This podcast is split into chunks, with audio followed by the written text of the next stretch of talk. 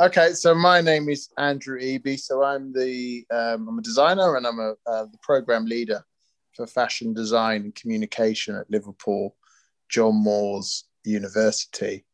Uh, so I'm trying to locate in my mind this piece of fashion history that would probably uh, date back, I suppose, um, to the late 80s, early 90s. Um, and I can't necessarily um, locate exactly what it is, but I can sort of locate a region. So, um, heavily influenced by the Japanese designers of the time. So, uh, Yamamoto, um, Miyake, Miyake, and Comme. Um, and then the other designer that was sort of pivotal in my life, very inspirational, was Joe Casely Hayford. And um, probably through Arena magazine, um, that sort of first first iterations of Arena uh, as a lifestyle magazine, and and because my um, brother was also studying fashion at the time, I had access to to that window. Um, the other thing that was probably quite interesting was that I used had I had access to Willi Smith, who was another black designer at the time, an American designer, who my my brother used to buy his clothes. So I remember having a Willi Smith shirt in my school uniform wardrobe. Um, so we could probably we could probably focus on that because that was not just the activity of looking at it in in arena, let's say, but it was the activity of actually you know putting this thing on and integrating it with a school uniform, which is quite mad when I think about it now because it was it was a serious bit of kit that was purchased from Harrods from way in at the time. Um, so I was I was elated when my older brother gave me that piece. The other piece, I suppose, was a Comme des Garçons shirt I still own now. So I still have the Comme des Garçons shirt. I think it was about from 1988. I rarely ever wear it.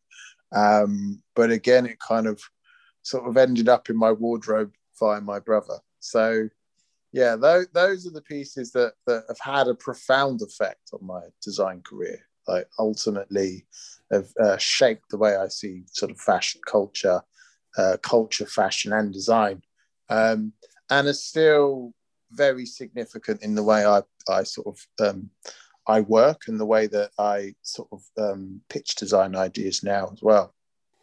What am I working on now? So a multitude of things, as well as teaching and, and trying to figure out how the industry players of tomorrow, um, what do they need to know today? And that's changing. So um, there's definitely a tension between traditional education and what the future needs of our students.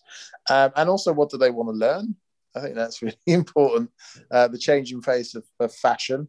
So um, I'm I'm a lot of teaching at the moment about perspective and truth and authenticity, um, being sensitive, being honest, you know, saving the planet as well.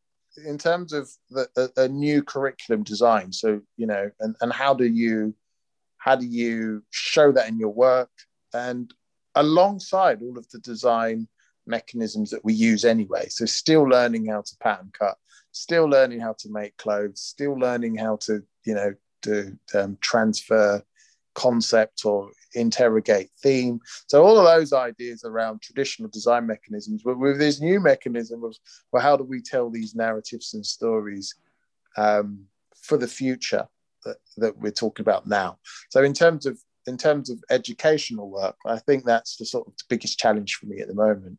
And also figuring out how people who are disconnected from art school education can be part of that conversation. So if you've never been around anyone who's who's studied art, never been around any anyone who's practiced art or made a living out of the arts, um, how can you get into the arts? And how can you be supported? So what do we expect to see from an entry level portfolio, for instance? So I'm trying to figure that out, which is which is not easy. So that's that's my educational work. Okay, so the second big well there's two design projects i'm working on at the moment so um, there's E McBean, which is a partnership with my wife, which is a brand focusing on um, swimwear as a design concept as a start point. Um, but looking at it through a completely different lens. So understanding that you know the world was built by men, and therefore swimwear has been designed and processed in a way that that's that's always been from a specific perspective. So what if you change that lens completely, and what if you began to look at women and their bodies through a completely different lens that suggested that you know everything we've learned in the last in the last hundred years or whatever is incorrect? And actually this is how we should be you know working with the body and working with women and uh, you know their their lives they don't expire as a swimwear model at, at 18 years old. And what if you had someone who was 55 and from a different country with a completely different understanding of culture and, and what the body means? And how would you empower women to to have um, uh, free conversations about their own bodies and, and not feel objectified? And so that's been a really challenging project and a lot of fun. So a lot of it revolves around kind of sort of really big picture thinking about sort of brand and um, communication, but then also um, this kind of DIY aesthetic. So we, we, you know, how do we, how do we create things um, with the limitations of, of like commerce and how do we impact change and all that stuff. So that's a lot of fun. And, and as a kind of a really kind of serious edge, and it's almost academic in some of its approaches. So some some of our conversation with women about their bodies, for instance, simple questions, not too dissimilar to what we're asking now, and thinking about how you know we can change our little bit of the world and how we can you know work with uh, communities. And so it's kind of a community project. It's kind of building, it's kind of gathering pace in a sort of slightly different way. Um, we'd like it to gather some more pace, but at this point, you know, during COVID, we're having to be very kind of shrewd with, you know, where we're putting our money and, and how we're building that. Um, I'm working closely with Harris Elliott on a project called Latings. Um, so cultural conversations, and so I'm doing a lot of a lot of artwork, a lot of painting, a lot of illustration that's exploring, um, I suppose, um, Black historical context. So we've just launched the a Blackbuster Video Club, which is like pirate radio uh, pirate DVD station. Um, and, and, again, really having conversations about you know iconography from yesteryear uh, and how it plays its role in in today's conversation, and, and it's kind of also uh, a kind of a homage to um, that space that's been overlooked. Um, there is another project as well I'm working on is a, a sports science project. Um, so this is the the other side of my work because I just always think that we should be sort of multifaceted as designers. And so I'm working with a small brand called Hytro, who are designing a, a new methodology in in, in uh, training and fitness training, which is um, using a concept called BFR, which is blood flow restriction. And so I've been designing a kind of a high end sports science project. So yeah, uh, many different things. I've just set up a, an educational agency called FACE, uh, Fashion Academics Creating Equality. So I'm a co-founder of that. Um, and that's really, again, going back to my education, is fighting for equality um, in academia and in institutions. And that's just really centering on my experiences as, as a Black academic and how, how few of us there are in that sector and why we need more and considering the industry as being international.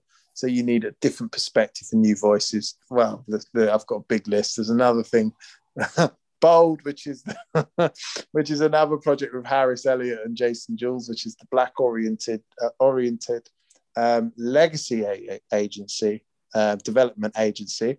And so we're working on a project called the Missing Thread, which is basically the last uh, let's say 45 years of fashion culture through the lens of, um, black and brown people in the UK specifically.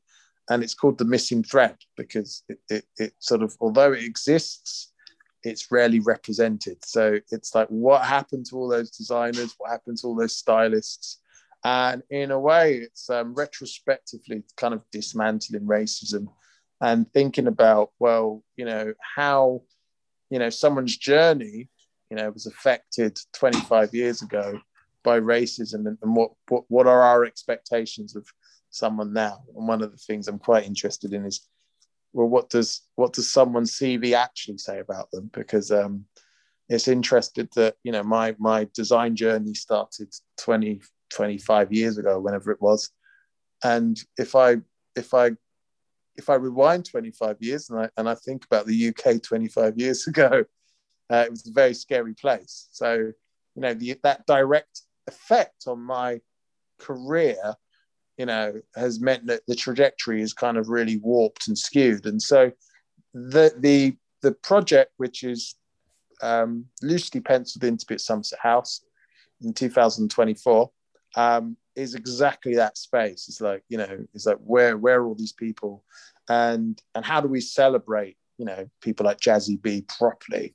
Um, you know the influence of Joe Casely Hayford on culture properly, and not just oh yeah, there was this guy. His name was Joe Casely Hayford. He done some good menswear.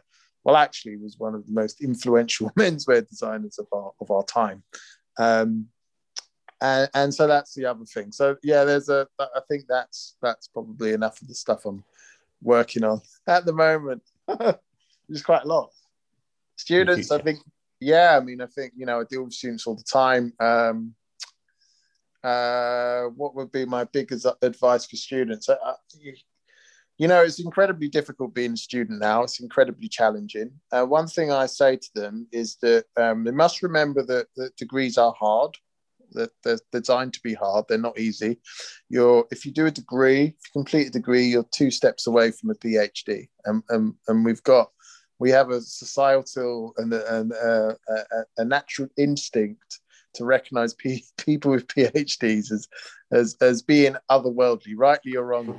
But they're on the path to that that space, and so they're only two steps away. So it's not going to be easy. That's the first thing. So don't turn up to university thinking, oh, you know what? Yeah, you know, in three years' time, I'm going to have a degree. It doesn't work like that. You've got to work for it. I often liken it to the gym. Uh, to say, look, you know, you pay your weekly fee, you pay your monthly fee, but if you don't go, you're going to have the same body. It's not going to change. um, so, you know, they've got to put a lot of work in, and it's not dished out to them. It's not handed out to them. And they also have to remember that that the industry beyond education is is is incredibly competitive, and certainly people aren't dishing out jobs, you know, just because you turn up or just because you know you like a subject. So there has to be a real commitment and a real motivation and, investment and say determination is, is very high on that list the other thing i'd say is that, that fashion if you're studying fashion it's a really difficult industry anyway so if you combine those two entities of, of trying to get a degree and, and trying to have and trying to, you know, work in fashion, you know, don't your expectation should be this is going to be really hard. This is going to be one of the toughest things I've ever done. And if you start from that place, you won't be upset when you know you realize that this is a serious commitment and it really is. Um, beyond that, open-minded, um, experimental, try stuff out you know try to understand the market not through a professional's or an experienced person's perspective but from your perspective. And what i mean by that is what do you see? What do you observe? You know my observation of yohji and Comme Casely Hayford was that they they challenged the the, the the, the, the status quo of fashion design at that point. So when we first saw Comme des Garçons and Yohji Yamamoto, nobody could really decode what it was about and that stuck with me. Was, and that was my observation at the time. I knew that I, I loved the way that you know that, that they deconstructed like the well, they deconstructed tailoring it. You know, everything about that really stuck with me. But that was my observation at the time because I had a a, a, a, huge interest in the subject. Um, so I knew about fashion, I knew about designers, and I knew um, I knew about style and I knew about music and I knew about all of these things. So to demonstrate an actual interest in the subject is, is also vital. Um, and the last thing is about agility and flexibility and adaptability because you know we do live in a world that changes are incredibly fast now and there's this uncertainty and um, to be ready for that change or to be ready to adapt and to, to sort of maybe, you know, um, rethink not what your future is going to be, but but you know how the future might be for your industry or or your preferred industry. I think is um, for me is really sound advice. So you might go in thinking you're going to be a traditional fashion designer, but leave with a whole bunch of, of digital skills and end up designing, you know, costume for a video game. And I think that kind of flexibility now um, and that adaptability is uh, we can tap into that now. So I would say that's that rank ranks really high at my list. Um, yeah, and the other thing I'd say is look, you know, try to study something that you really enjoy, that you think you're really going to enjoy. If not the term love, I'm not going to say that that yet because you fall in love with stuff, but try to study something that you know what you can honestly see yourself sitting there at 11 o'clock at night, you know, doing a drawing or doing a sewing a shirt because actually you really are enjoying what you're doing. So that's that's my last piece of advice.